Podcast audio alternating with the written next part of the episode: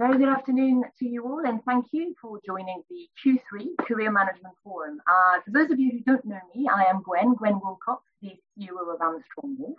And for those of you who are not yet too familiar with Armstrong Wolfe, we facilitate dialogue amongst all CROs in capital markets and asset management globally and provide solution development in line with the changing regulatory landscape. And we also have a strong focus on human capital management and aim to professionalize the COO role as a career goal, one you would choose as a destination. The community we manage is all inclusive and it is totally irrelevant of gender or seniority. So, as part of my remit, I also manage the Women in the COO Community program. So, these forums promote the role of Chief Operating Officer, especially to female talent who make excellent leaders, of course, but we have unfortunately for some been seen to make alternative career choices and have left the industry during the pandemic. We need to learn from that. So today's discussion is very relevant in the development of your career and in developing your leadership skills as we're focusing on uh, focusing our attention on career challenges and how to address them. And as with any challenges come pressure points, setbacks, and sometimes stressful situations. So we will discuss how to manage those, leading towards the topic of mental health in the workplace. These past 18 months have been uh, very pressurized, lots of pressure put on everyone. There is no doubt about it. We're building our recovery period, and our resilience is how we are looking to recharge, not how to endure. The next evolution the evolution, sorry, for the COO is amongst many things to embrace the challenge of supporting the return to the workplace, providing empathetic and supportive leadership. We hear a lot about authentic leadership, and that's demonstrating clearly what you expect of others and your team in these challenging times. Yes, we will always be hungry for P&Ls and targets. These pressure points won't go away. Right, the opposite, probably. Um, as the COO becomes more commercially focused, this has been one of the big highlights of the pandemic. But communication is likely to be one of the most powerful tools we have moving forward. Communication, I think, will support us in the growing um, career challenges and stresses as the COOs are now having to help people in their ecosystems find meaning and realize purpose at work by deploying new sustainability, ESG, and wellness strategies. But that's also in addition to having a one to three or perhaps a five year five year view in all aspects from risks, budgeting, regulation, etc. These decisions take planning, need time in a very fast-paced environment, likely require new skill sets that you may or may not have already. And that's really a changing landscape right here. So feeling the pressure is very common in the role of the COO. I'm hoping that today you will gain insights into the relationship between our physical health and mental well-being for a successful and fulfilling career, one we aim to get you to be in control of. Like any role, but particularly for a COO, if you want to be successful, the type of person who will survive and thrive in their career is someone who can apply the knowledge acquired, of course, but also learn from the lessons and, uh, and also be someone with an adaptable mindset with structured thinking in a changing landscape. So to this end, I'm very pleased to introduce you to Kate Hutchins. Hello, Kate. Kate is London-based, but um, is also our head of career management practice here. So if you need support with any career um, management advice, please speak to Kate. Um, just a note though, Katie is not a health coach. This is not what today is about. But if you need support with health related questions, please ask your employee assistants or your HR teams. I'm also delighted to welcome two speakers today. We have Peter Gibbinson, who is a managing director, head of frontline monitoring for Standard Chartered, and also Gary Simpson. Gary is also managing director, global markets COO for ICBC. Welcome to you both. So Peter, may I give you the stage, please, to introduce yourself and provide a bit of background on your career to date and tell us perhaps why you've chosen to speak to us today. Absolutely. So, um, Peter Gibbonson, I run the frontline monitoring team um, at Standard Chartered Bank. That's a, quite a new team. It was established two or three years ago um, to cover some of our MIFID gaps um, and a number of monitoring items that we needed to build out. In my previous in- incarnation, I've been in banking for nearly 30 years now. In my previous incarnation, I was a trader and a trading manager for uh, circa 25 years as well. So I've got a lot of understanding of the front office and front office processes. Um, in terms of why I'm here today, so I'm I'm very passionate about um, mental health, but about breaking the stigmas down. I, I think, um, it, and it still resonates with me that um, in the UK, the biggest killer of men under 50 is suicide. So I've been um, very much involved with Standard Chartered in terms of breaking those stigmas down um, around how we can communicate better, how we can get people to communicate better, how we can listen more, and how we can just open the dialogue so people feel more comfortable um, and realize that we all have mental health. It's on a scale, and sometimes some of us struggle with it. I have histories myself with some mental health challenges, um, and so it, it's very personal to me. Um, and I think that's part of, um, you know, when you were talking about being authentic, I think that's part of what's so important now um, in banking, uh, and to make sure that you know we do we do think about the soft skills and we do think about um, breaking those stigmas down so people can talk and people can get help when they need it. Thank you, Gwen. Thank you, Peter. And over to you, Gary. Yeah, hi everybody. My name is Gary Simpson. I'm the COO for Global Markets at ICBC Standard Bank. Uh, we're a pure play global markets business. We don't have any retail, commercial asset management, so we're, we're traders and we specialize in emerging markets uh, and commodities. Um, in that role, oversee a team of 16, uh, some product COOs, regional COOs, control officers, uh, and we run uh, an e-markets client services business. Um, since 2003, that's about the last uh, 18 years or so, I've typically held COO roles uh, across a range of global markets products uh, at JP Morgan, Deutsche, and HSBC. Uh, and I started my career back in 93 at Bankers Trust, uh, where I was a treasury manager uh, before moving into roles at some other banks across product control, risk management, um, followed by a spell in consultancy. Um, I've been largely London based, but I've been lucky enough to spend about a third of my career uh, overseas in Chicago, uh, Singapore, New York. Uh, and one of the reasons I'm, I'm here today is, is to learn and, and, hopefully share some of my experiences. I think um, you know that the, the, industry has done well throughout this crisis, and there's a lot of good aspects that we'd like to bank. There's also been you know a number of challenges, and uh, I think it's quite easy to lose sight of the human factor and become a bit more transactional about how we do business. And I think that the timing of the session is opportune as we're seeing quite uh, you know, considerable ramp up in the return to office. And that's bringing a number of challenges and, and opportunities, uh, but also areas that I think uh, it's always good to talk and share successes and failures about how we adapt to the new environment. Indeed, thank you both.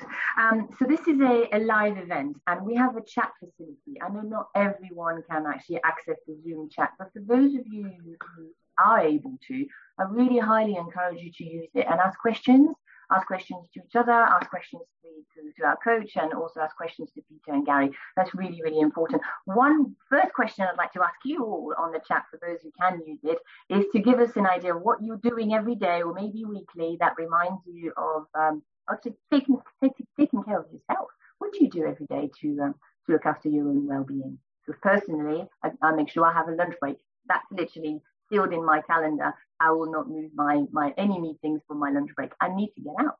So this is my trick to keep a little bit more. I keep saying, I suppose, but I'd love for you to put things on the chat to to share what you're doing. So on this basis, please, Kate, can you please take over? Hello, everyone. Um, my name is Kate Hutchins. I'm a career management coach with Armstrong Wolfe. Um, my role is really to support clients um, with understanding uh, their particular skills and really what makes them different um, and to understand their goals as they navigate their careers. So I think it's worth remembering that um, you know careers nowadays are largely um, not linear in the way that they used to be. Um, you know, I think the last perhaps 18, 20 months has, has um, demonstrated that um, things can change. Um, we need to be more adaptable than perhaps um, previous generations had to be. um, the context can shift quite quickly. Um, uh, and so careers are continually evolving. Some people run portfolio careers; they wear different hats at a different time. So, so it's a slightly different world. It's slightly more challenging than, than perhaps it was when people embarked on their careers 20 years ago. So, career management coaching is there really to provide a framework. Um, it helps people with goal setting, and it's really a safe space to explore who you are your ideas and how these shifting priorities that you encounter during the course of your career might affect you. Um, so, so that's really sort of my role. And, uh, you know, the reason I absolutely love what I do is because every client I work with is different. You know, it has a different story to tell. And actually sharing our stories um, is really powerful. And I learn a lot from my clients. So, so that's me. That's, that's what I do. Okay, so moving on. Um, previously, uh, those of you that have attended sessions that we've been running this year um, will know that um, we have explored, um, you know, understanding yourself, understanding how you fit in with your organisation, and and really focusing on what you want from your career. Um, understanding your personality your interests and how to how to use that to make the right decisions for you. Um, so it's all about kind of self-awareness building self-awareness. So so this session today is slightly different because it, it, it's a little bit broader in exploring sort of the mental health aspect of that. But obviously that's a that's a really key part of self-awareness um, as as Peter said, you know, mental health is something we all have in the same way we all have health. We're moving along the continuum at any one time. Um, so some some interesting stats here. Um, thirty percent of employees will at some point in their career be formally diagnosed with a condition relating to mental health uh, over the course of their career. And at any time, a sort of an undiagnosed situation um, will be affecting 62% of us at some point during our career that relates to mental health, whether it's diagnosed or not. So, so we're all moving up and down this continuum. You know, we all have times when things are going really smoothly, and then we all experience setbacks and experiences that maybe, um, you know, make us take a step back and have to take stock of who we are and maybe rethink things slightly. So that's what today's session is really about. And in the future, you know, next session we're going on to to move on slightly, and and the session um, in the in the fourth quarter will be exploring how you know we can use our networks and and how we really you know um, can build the types of relationships that help us not just um, in terms of career progression, but also in terms of healthy relationships that help us manage all, all of this good stuff. Okay, thank you. So, um, in terms of mental health, um, we, you know, we all experience stress. It's a big part of life. There's no getting away from that. Stress in itself is not a bad thing um, because it's it's stress that you know gets us out of bed in the morning, helps us achieve. Um, you know, if if you were maybe setting a challenge for yourself of, of running um, a half marathon or a, you know a race of some description, you'd experience an element of stress. Um, if you were setting yourself a challenge, um, maybe you were about to ski a black run or something like that, I certainly would be feeling a little bit stressed. But that's kind of an excitement stress. Um, you know, sitting an exam, for example, is a good example where, you know, you might feel stressed, but actually it enhances your performance. But a definition of stress is anything that alters that sort of balance, that homeostasis. Um, so, so the positive stress we call eustress. It motivates us. It gets us out of bed in the morning and boosts performance. So, so when that kind of gets slightly out of kilter, um, you know, those days where you know the pressure is building, an acute stress starts to um, accumulate.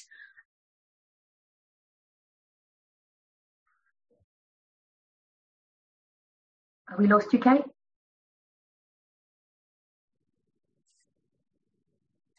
Kate, have we lost you? you Am I there? Yes, you are. Yes. Okay. Sorry about that, everyone. Um, so, so moving on. uh, you know, we, we can manage acute stress. We can get ourselves back to homeostasis if we do the things that you've been talking about on the chat, like taking a walk, like making sure you have a lunch break. It's all those things that, you know, our self awareness, we know what it is that we need to do to sort of self manage ourselves back into, into homeostasis. Chronic stress is when that's really getting out of hand and suddenly it starts to feel overwhelming. And that can build very, very quickly. And that's when the sleepless nights kick in. And those negative effects, we're not processing them quickly enough. The balance is not there.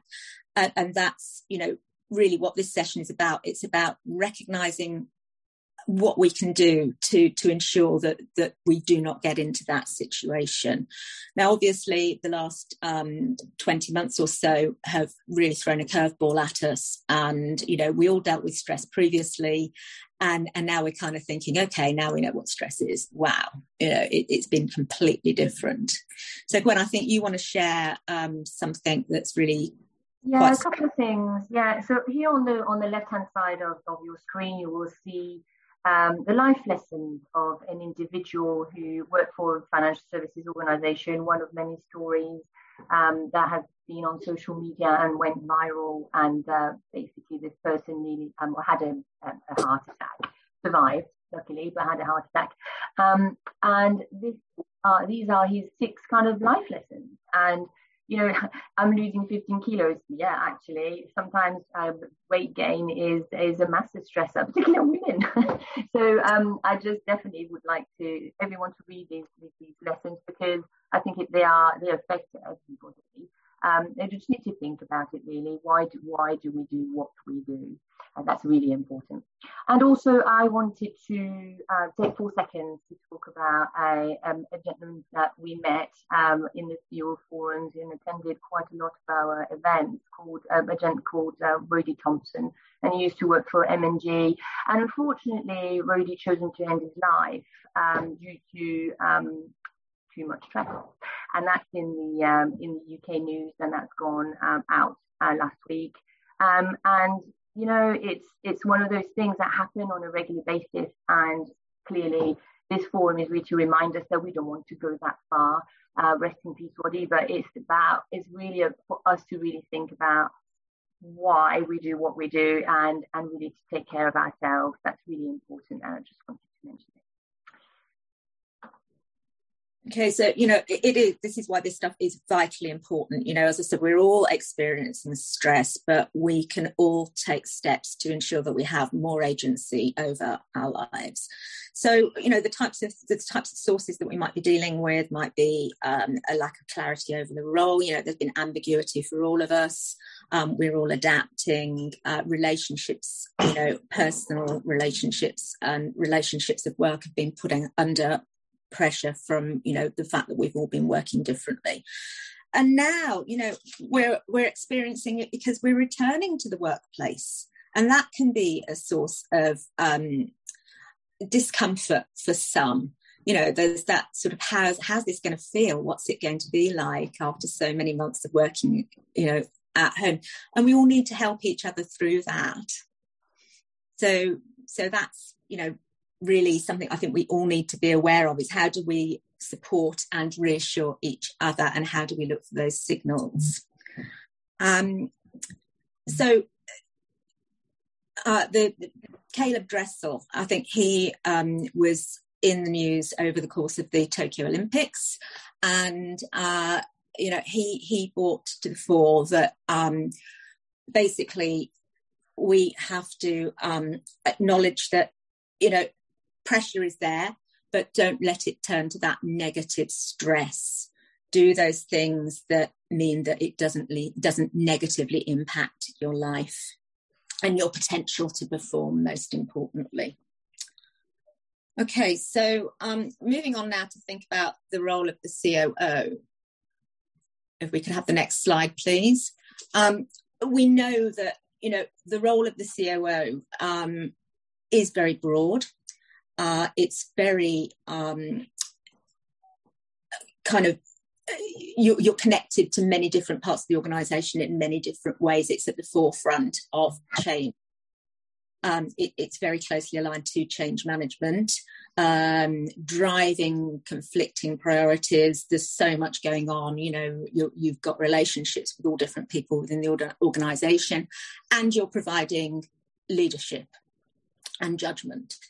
And I think over the course of the pandemic, um, the human capital nature of that has come very much to the fore. You know, the role is a role that continually evolves. So I'd like to ask Peter, um, how have you felt that your role has evolved over the course of the last 20 or so months? Um, I, I, guess the nature of how we've gone about our work has changed. Um, you know, we were thrust into the COVID situation, um, and it's meant that we've had to think about adapting how we work. I think it's it's meant we've had to think about especially how we've had to adapt interacting with each other. Um, you know, we're doing this Zoom call now. We use BlueJeans at work. People use um, Teams or whatever they may use. I think um, it's been learning about how you how you maintain your communication. I think that's been really important in terms of how we've adapted to how we work. But then I think it's also, um, I think what's been amazing is that how well things like financial markets have adapted. You know, if you'd said two years ago that all your traders and salespeople would be working from home, people would have said that's impossible and, and it happened very quickly. And I think that's a testament to banking um, and how adaptable it is. But then I think there are other changes over the last 18 months which have been going on regardless of COVID. You know, things like the increased focus on cybersecurity, um, increased focus on digitization. Um, I think, uh, you know, artificial intelli- intelligence, automation, I think all of those move on regardless of what's going on uh, around us. So I guess there's there's those two strands to it. Those there's those changes that happen because of COVID, and I think other changes that happen happening because the world is moving quickly. And in fairness, COVID has moved the digitization of the world further on. You know, we've seen that with online deliveries. Um, you know, it, it's moved the world on materially from a digital perspective.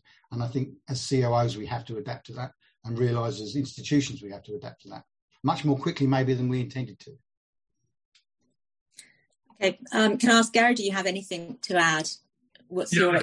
I'd absolutely echo some of the themes. I think um, you know over the past eighteen months, and, and, it goes with the nature of the role, right? I mean, the COO role is uh, can be quite nebulous at the best of times, but certainly all of our plans as, as a reasonably small entity went straight out the window last March. Uh, and a lot of the time uh, of the team uh, and me personally was spent trying to make sure that we had the resilience of the infrastructure and the connectivity and communication um, to, to, keep connected to the markets and our clients and each other.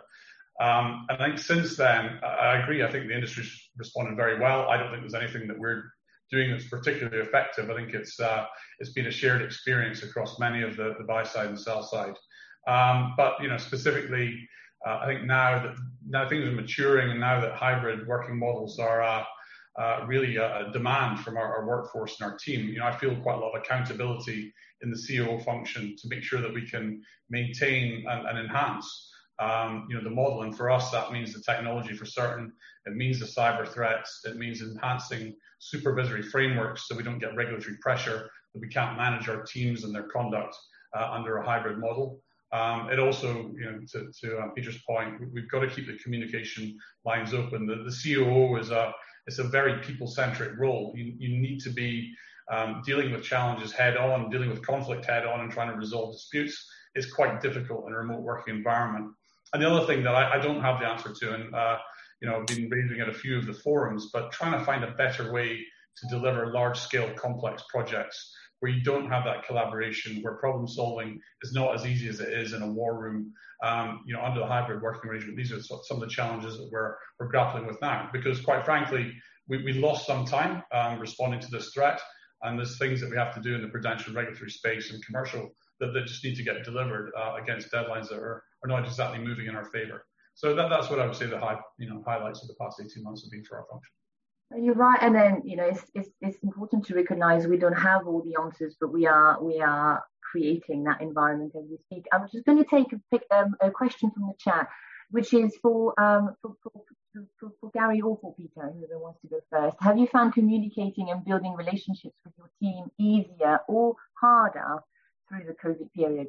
are you able to check with check in with your colleagues and has this changed the way mental health and well-being is being spoken about in your workplace? And I'm happy to go first. I I think it's harder. I think we're social creatures. Um, I think you know we're tactile creatures as well. There's um, you know there's there's a book being re- re- written recently about handshakes and how important handshakes are, for instance um, and actually how we transfer pheromones when we shake hands, and, and we've lost that direct connection. You you lose the um, the body language and things you pick up without realizing it. Um, I think as well, you know, we talk about the water cooler, the grabbing a coffee. That the the difference between a, being able to grab a coffee and have a five minute chat and being able to arrange it and say to someone, "Have you got time? Can I put time in your diary?" Um, I do think it's been I think it's been much harder actually working from home and, and creating that connection together. But then I think some things have probably happened better. Um, I think teams have been better at arranging group calls, at making sure there's group contact. I think, um, you know, I know at Standard Chartered, I think we've been better with town halls and we're communicating what's going on because people aren't in the office. Um, but but and people may have a different experience. But, but for me personally, um, I think I think the working from home aspect has made all sorts of communication much harder. Yeah, I think from my perspective, uh, I definitely echo Peter's thoughts around the sort of COO space. It's just much easier um, to uh, you know get the, the benefit of drive-by discussions where you actually glean a lot more than you might anticipate. Uh, and, and, the spontaneity just goes where everything becomes quite linear, orchestrated, and, and transactional. I think for the COO function, that's just not the way we operate, and it's a challenge. I think if I look more broadly across markets, um, I find that some of the traders who are admittedly more desk based, they've actually found that this to be quite beneficial. They feel more connected to the markets. They feel more connected regionally, and the regions have been, you know, huge proponents of um, some of the video conferencing technology. Um, but I, I, don't think these are long-term um, things that you can rely on under a, a, full remote model. I think we quite need, you quickly need to restore this balance and uh, and bring some of the human factor back to the workplace. Thank you very much for that. Um, I think you know you you've explained really well that you know the, the role of the COO hasn't changed. You know it, it's very much about driving the issues that um, mean that organisations run in the way that they should. You know, as you say, addressing digitisation, the challenges um, around cyber threat, security, etc. They're all still there. It's not just about managing kind of the human capital side of things. Um, but kind of returning to when you're you're leading your teams. Um, can you can you explain to me how you ensure that your team um, how, how you observe your team and ensure that they're managing stress given the pandemic effectively that their mental health is on track? Is there are there any particular signals that you look for? And how do you promote the well-being agenda? Um, so peter can i start with you?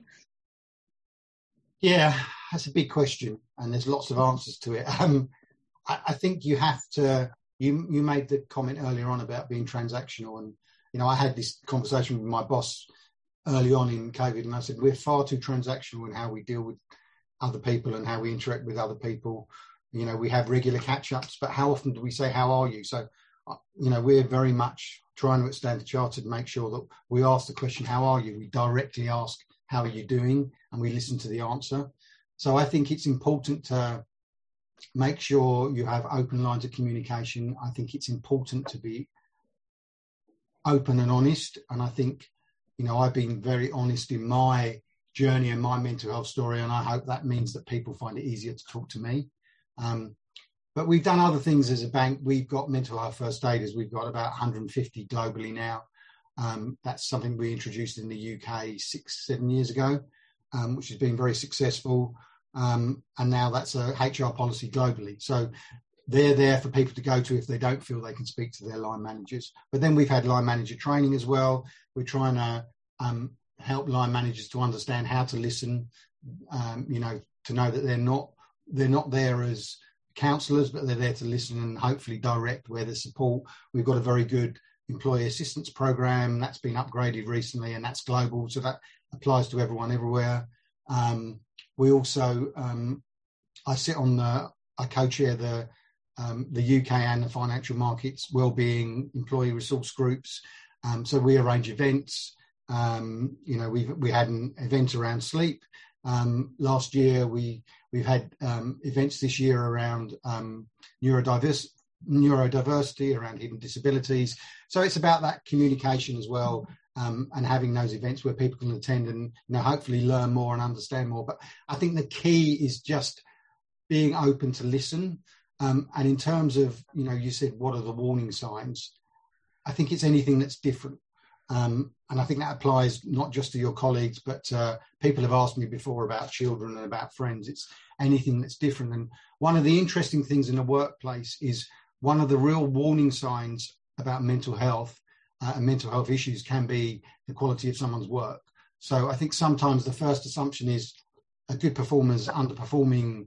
You know, why are they underperforming? And, and sometimes I think the first question is, has anything gone wrong here? Are there any issues? Because often one of the first t- signs in a workplace um, is that someone who's formerly been a high performer is struggling. Um, and, and, that should be a red flag to us that makes us ask more questions and, and see whether they need help. Thank you.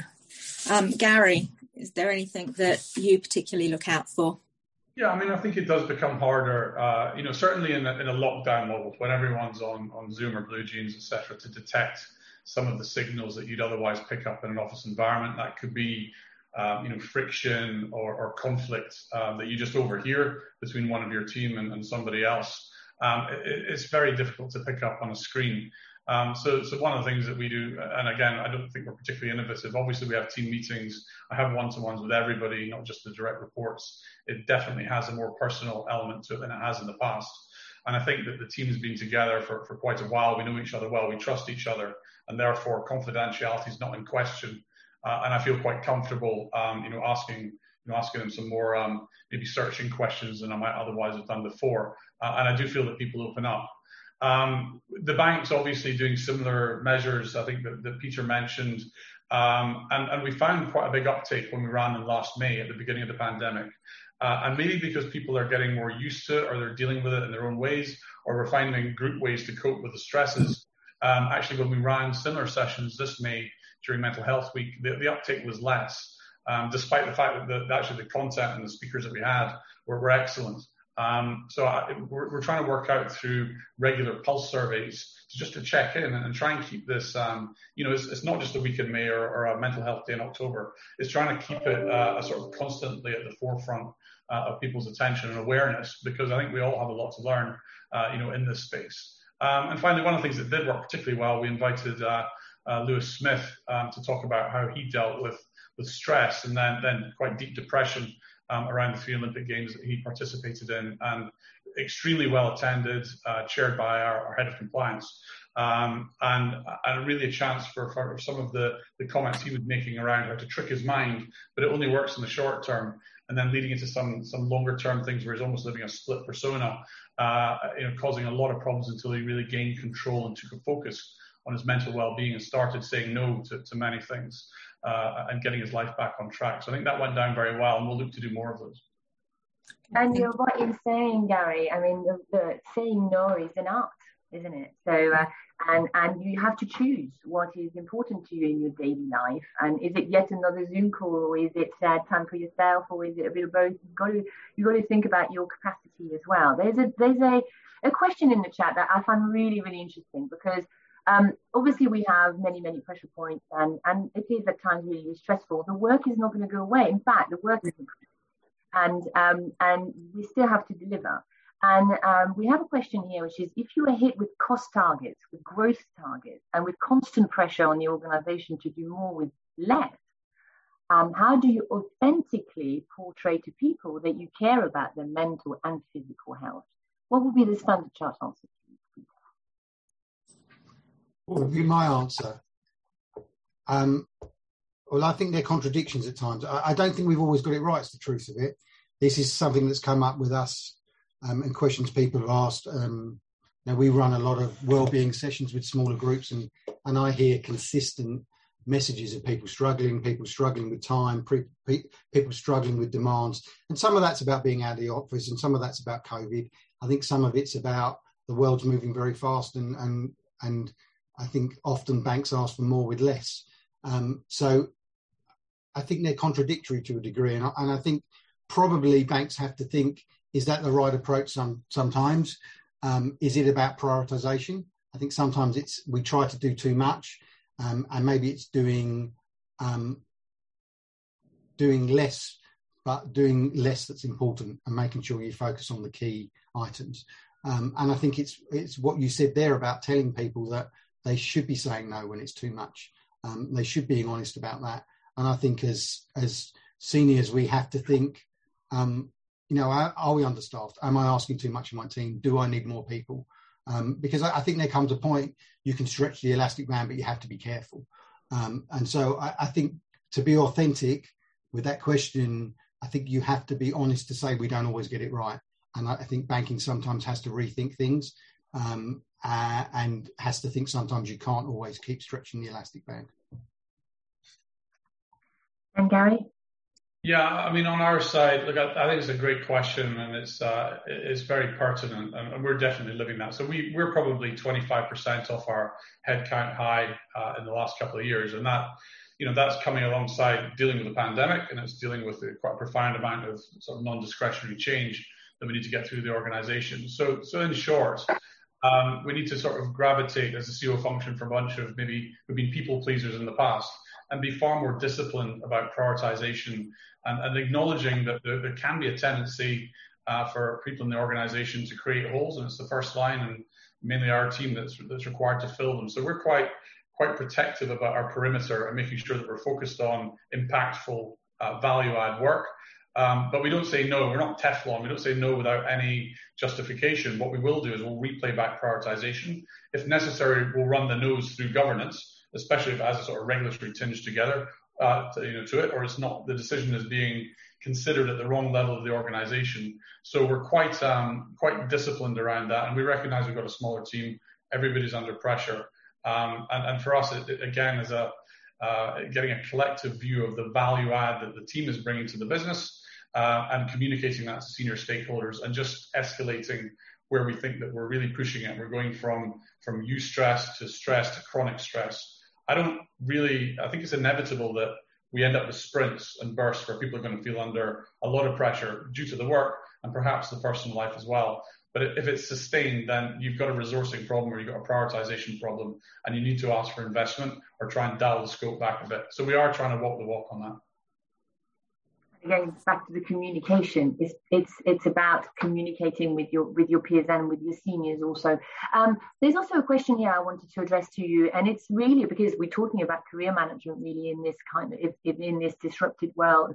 Um, we don't really do the traditional face to face anymore um, and everything is, is is digital and and therefore perhaps you think on the other side of the screen you're working really really hard but you don't necessarily get the recognition. So you probably feel quite deflated by it all. The question is, how do people get recognized if there is the risk of non-recognition with smart work? Would like to take this one?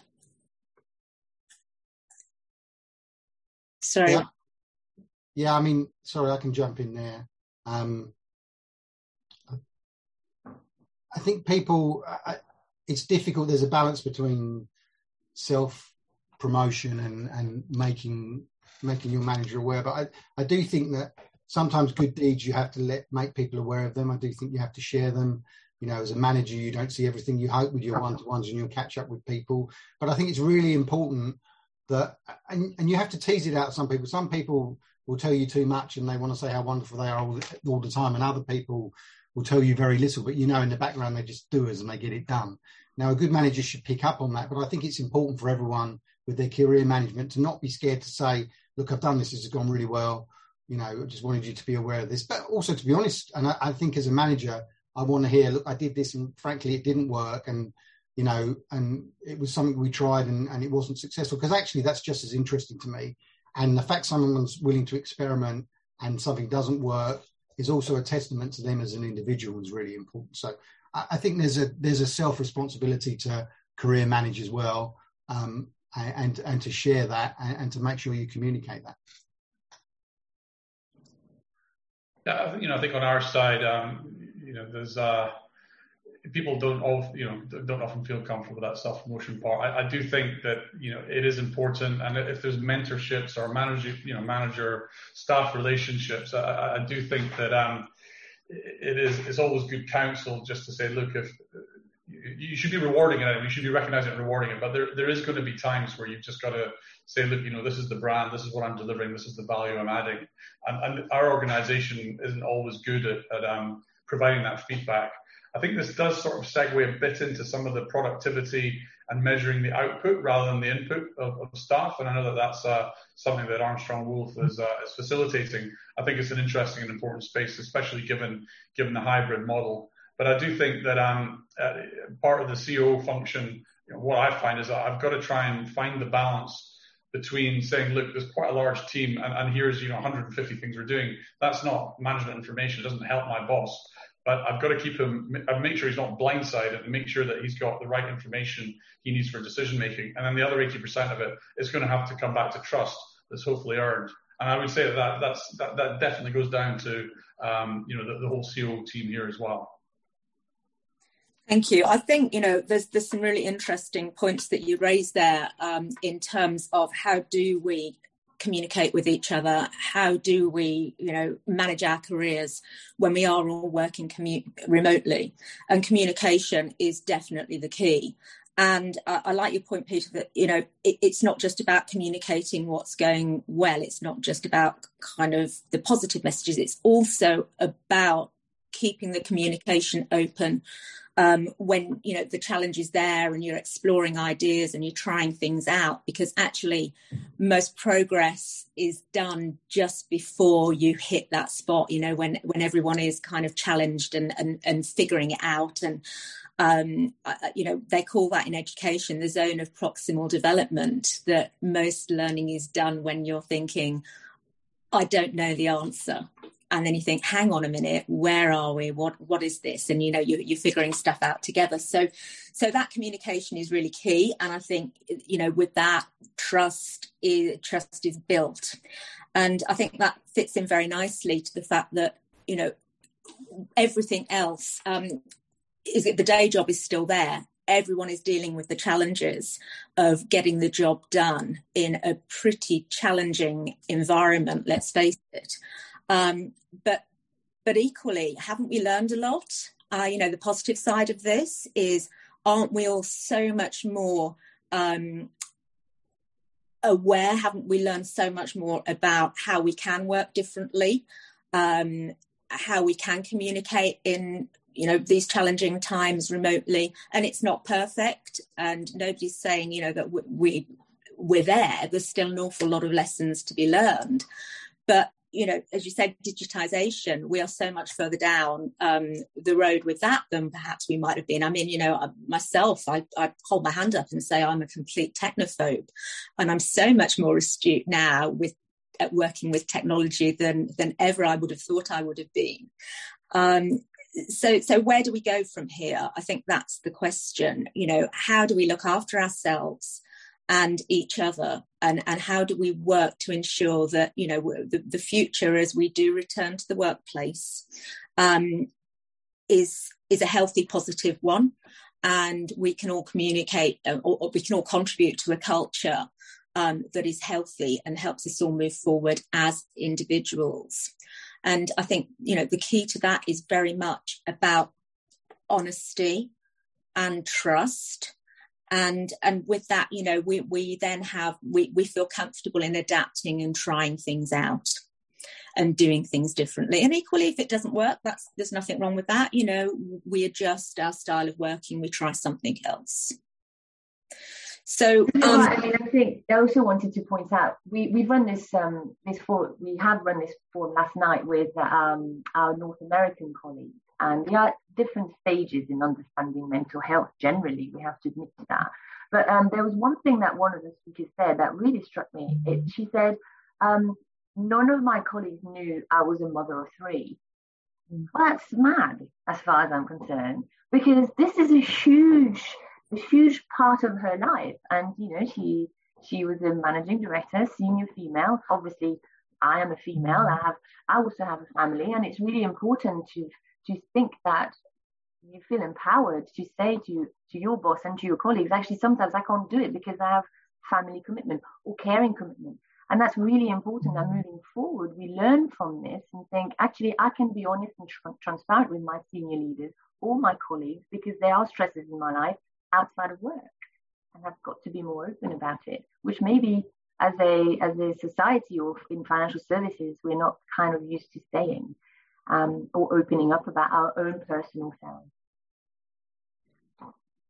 Absolutely, I think that's a really key point. You know, we have to we have to take responsibility for being authentic about ourselves and living by example because as you know as leaders that actually enables other people to um to do so you know live by example um and that way other people feel empowered to take control of uh not not just their careers but just their, their day-to-day living schedule taking that time out for lunch understanding that you know it, it it's okay to say uh, a family situation has to be a priority on this occasion.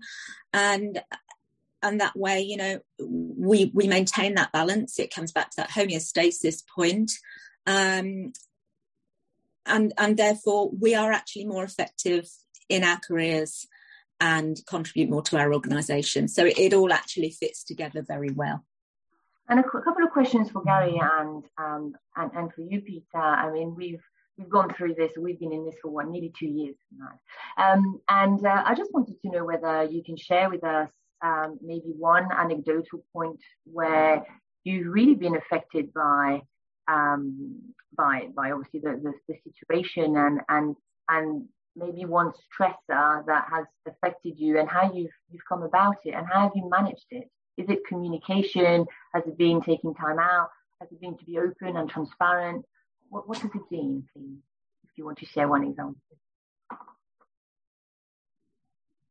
Okay, well, maybe I'll, I'll take this one first. I mean, I think um, on my side, I've, I've got a, an example. I think, I think one of the participants was on us for the journey, but we, we had a very difficult two year period between 2018 2019 building a building a physical energy capability, uh, a lot of conflict within the bank around our focus on that particular business at the expense of others. And, and two days after we did the final phase, uh, there was a catastrophic risk event that promptly put us into into resolution mode, um, recapitalization, uh, and it led to the, the attempted closure of two business lines. Uh, and I had to make a third of my team redundant two weeks before Christmas. Um, at that particular point, given that you're going from the highs of delivering a, a, pro, a high profile project to straight into a sort of existential threat to the organization and, and some of the, the stresses that that puts on all the bank uh, and their families. Um, I find it quite difficult to get out of that um, sort of chronic stress state. I don't think for me it dipped into depression, but it was certainly a time that I was asking my, my manager for help, um, trying to get some advice from human resources and, and having to deal with the, the, the worst part of the job is is calling people down from desks into rooms. In some cases, people, friends of mine I've worked with previously, uh, uh, and letting them go. Uh, and, and, for me, um, I don't know if I've got any answers about how to deal with the stress of that. What I did do is I tried to make it as personal as I could while keeping the just on the right side of the corporate um, situation. I actually took one of them ahead of the day itself and just tried to play it out in my own way. Um, I think you get more resilient from that. You get a bit harder. I don't know if that's a good thing or not. Um, but, but what I do know is that, uh, you know, I don't think I'll go through a period like that again. Uh, and I'm quite, um, you know, quite empathetic uh, against seeing, you know, similar stress factors on the team because one thing that I didn't have throughout that was any external concerns with family or health or anything else, and that was hard enough. But I know that the team right now uh, is dealing quite a lot of stress, bereavements, illness, etc., while operating under you know very difficult uh, and tight deadlines. And I think that balance that, that's the area that, that's the area I'm very keen to try and uh, you know build that uh, communication, get ahead of things before they happen, and understand that at the end of the day, you know you've got to put your family first in these situations, but try and you know you know try and uh, you know communicate and, and, try and use the team to to help get through it.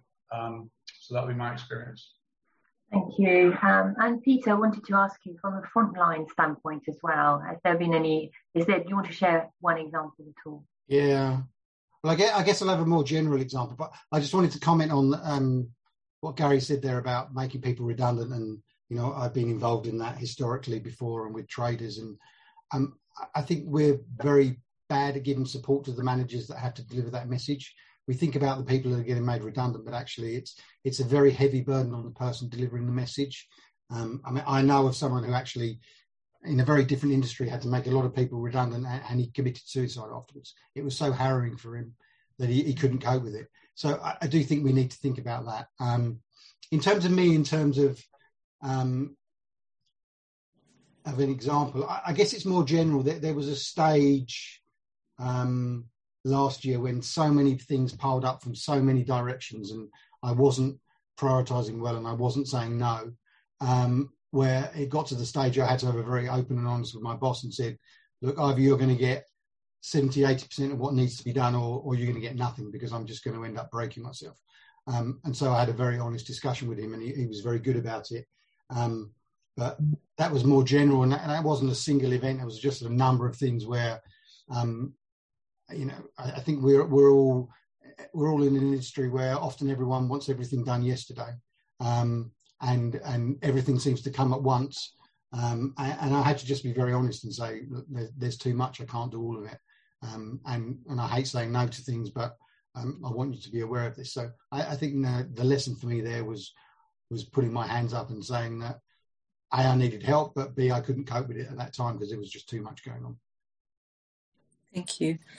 Um, I think you know, having had this discussion today, uh, you know, it, we've learned a lot. As I said at the beginning, you know, sharing stories is really powerful, and we learn a lot from each other. I think, you know, Peter and Gary, thank you so much for taking the time to share with us um, your experiences and, and what you've learned over the last um, through your career and certainly over the last 20 or so months. Um, I think, you know, we are all going to be facing challenges moving forward. Um, we're, we're, returning to a different way of working. We've got a hybrid model that we've all got to explore, and um, you know, but we we are in a position where you know, from the experiences that we've had, we are more resilient.